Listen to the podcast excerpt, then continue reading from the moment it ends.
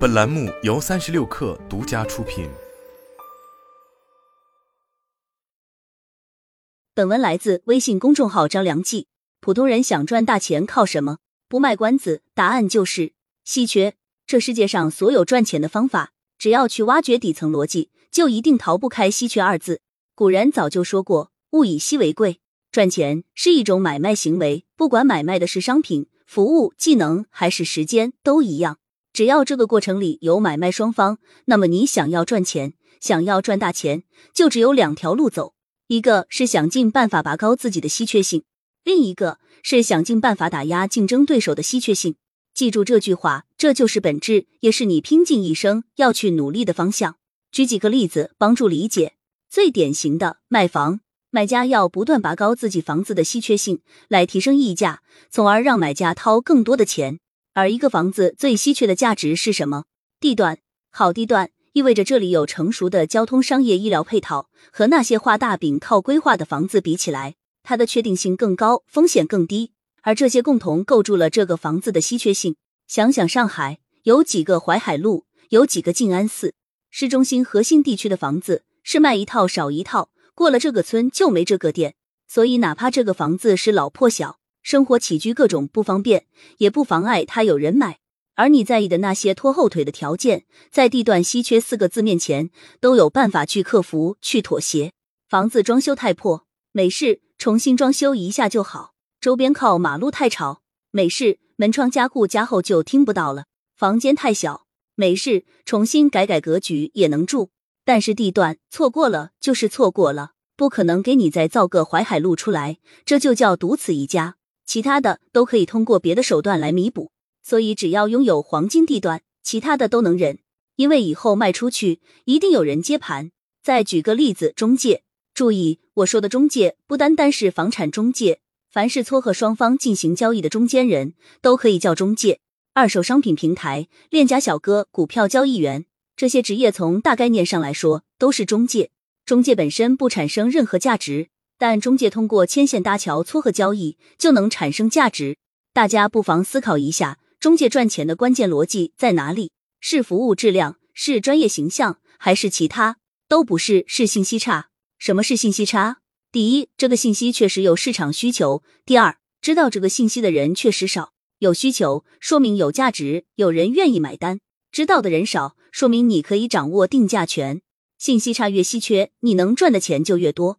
比如股票内幕交易就是一种信息差，散户都不知道，只有庄家知道，所以少数人可以割多数人的韭菜。还有以前那种做倒买搞卖生意的人，比如把山西的煤矿拉到北京去卖，山西本来煤就多，卖不了高价，但北京的煤少，市场需求还大，所以这个差价可以拉到很大。再比如做外贸的，也是赚信息差。前几年义乌小商品市场的东西，有一条线是专攻海外的，小老板们把这些纪念品啊、小礼物啊都卖到欧美去。老美们没见过这些东西，质量也不错，但成本人家不知道，所以你价格往贵了报，老外还觉得很便宜。信息差赚钱的逻辑在于，这个东西只有我知道，只有我拥有，别人给不了你，那我的价值就高。但这个道理很多人都懂，很多人也能做，那你怎么才能杀出重围、脱颖而出呢？这就要结合我开头说的第二条路一起走。除了拔高自己的稀缺性之外，你还要想尽办法打压竞争对手的稀缺性。而这里头就是八仙过海，各显神通。打压对手有公平、公正、公开的打压，也有不讲武德甚至违法的打压。至于选择什么手段，全看操作者的道德标准有多高。我先说个道德标准很低的做法：抄袭。一开始只有一家公司卖这个产品，所有人都趋之若鹜，结果其他公司都眼红了，但又没有人家的核心技术，怎么办呢？抄袭，山寨呗。于是，一夜之间，市场上出现了一大堆类似的产品。作为消费者而言，他们的选择变多了。只要商品的核心技术不是购买的决定性因素，消费者是很容易选择山寨的东西的，比如仿制的大牌包包。没什么技术含量，除非眼镜很刁钻的专业人士，普通人很难一眼看出真假。再狠一点的，山寨做的跟正版样子差不多，价格还比正版的便宜，那更加打击了正版的稀缺性，变相拓宽了市场的选择面。所以现在知识产权法越来越完善，就是为了遏制这种不讲武德的商业打压。还有一种更狠的打压，比抄袭还猛，那就是政治手段。你别给我整这些有的没的。我现在动用国家机器的力量，禁止你进入市场，简单粗暴，不讲道理。最近 TikTok 在海外发生的那些事儿就是这样，这就属于降维打击，不是普通人能够操作的。大家知道一下就好。有道德标准低的打压，当然也有道德标准没那么低的，比如正面硬刚、公平竞争。我跟你站在同一起跑线赛跑，谁赢谁输凭本事。像是最近很火的 AI，自从 Chat GPT 爆红之后，全世界有实力的科技公司都在开发自己的 AI，因为他们知道，如果不这么做，这个市场的蛋糕就只会被一家吃掉，未来其他人连汤都喝不到。但他们不是去山寨一个，而是下重金开发自己的 AI 系统，还都各有特色，通过正面竞争去稀释 Chat GPT 的市场份额，构筑自己的竞争壁垒。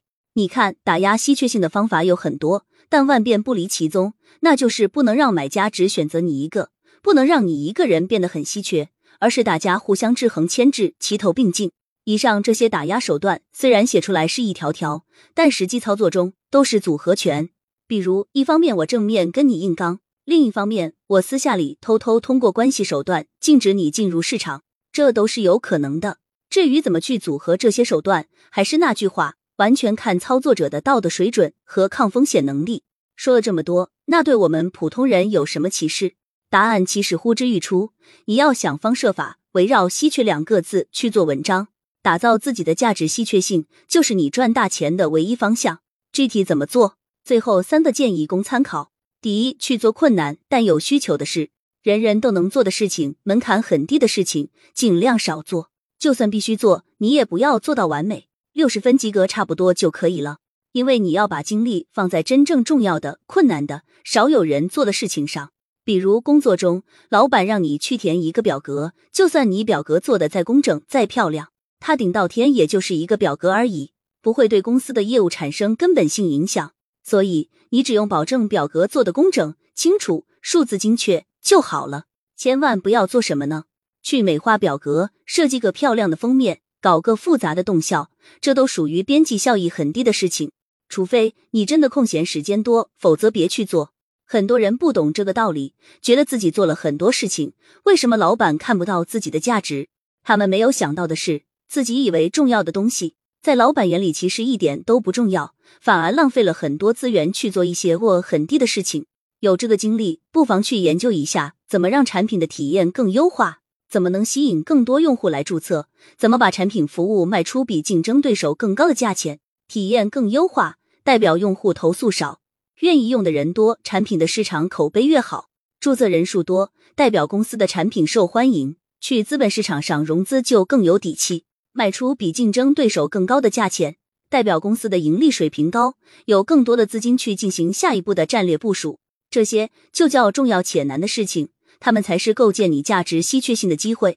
学会站在公司的角度去想问题，公司最需要什么样的员工，什么样的事情能给公司业务带来更大的增值，你就卯足劲去干这些。时间久了，你会越来越值钱。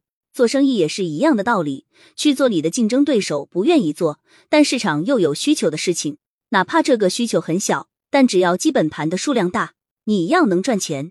第二，给自己画个框，叫自知之明。别妄想在什么领域都做到第一，你要在自己擅长的领域做到第一。很多人想赚钱，但自我定位不清，好高骛远，想学大佬去炒币、去投资、搞资源整合、混高级圈子，但这些事情就不是普通人可以够到的门槛。比如搞资源整合，首先你得有资源才能去整合，有对方的微信不叫有资源，和对方喝过酒、吃过饭也不叫有资源，你得和人家坐下来深聊，对方信任你。愿意把手上的东西统统拿出来交给你，这才叫有资源。而整合不是把一大堆东西放在一起就叫整合，这不叫整合，这叫缝合。整合的意思是把各方拉到一起，大家的收益都能最大化，里头的每一个人都满意，然后你还能在这里面赚钱，并且别人想抢你的生意还抢不走。这是高级玩家才能实施的操作，一个普通人没有深耕行业多年的经验。没有对各方势力透彻的理解，根本玩不转资源整合，赚不到这个领域的钱。反过来，与其想着别人碗里的，不如看看自己锅里的，找到你能做的领域，你擅长的领域，把这一块夯实好，你也能赚钱。而且赚得很舒服。找到一个垂直细分的赛道，在这个赛道里，保证你的技术含量足够高，竞争对手足够少，那么你就足够稀缺，就会有高价值的需求找到你。第三，选择一个相对稳定的环境。说句大实话，一个人的成就能到达多高，一小半靠个人努力，一大半是时代环境使然。普通人就不要想着去颠覆环境，创造新环境。而是多想想怎么去适应环境，顺着环境的趋势去规划自己的赚钱路径。别看我前面写了那么多稀缺性的内容，真要打造稀缺性，首先你得摸清楚自己所处的环境，比如公司环境、平台环境、行业环境、政策环境、竞争环境，你都得去了解。在这些环境下，做什么才有用，做什么是无用功，别人做了什么，没做什么，为什么没有人这么做，这都值得好好琢磨。任何稀缺性的价值都是基于当时当下的环境规则演变而来的。环境规则一变，昨天稀缺的东西，今天立马就可能变得不稀缺。选择一个相对稳定的环境，才有时间给你去成长发展，而不是好不容易琢磨点门道出来了，结果环境巨变，你之前下的功夫全部白搭。面对新概念、新机会、新风口，我强烈不建议你去做第一个吃螃蟹的人。而是稍微滞后一点，先看看别人踩了哪些坑，积累的反面教材有哪些，然后你快速梳理总结，准备好再入场，这就叫后发制人。不管是创业还是打工，这个道理都通用。以上就是今天的全部内容，希望能对大家有所启发。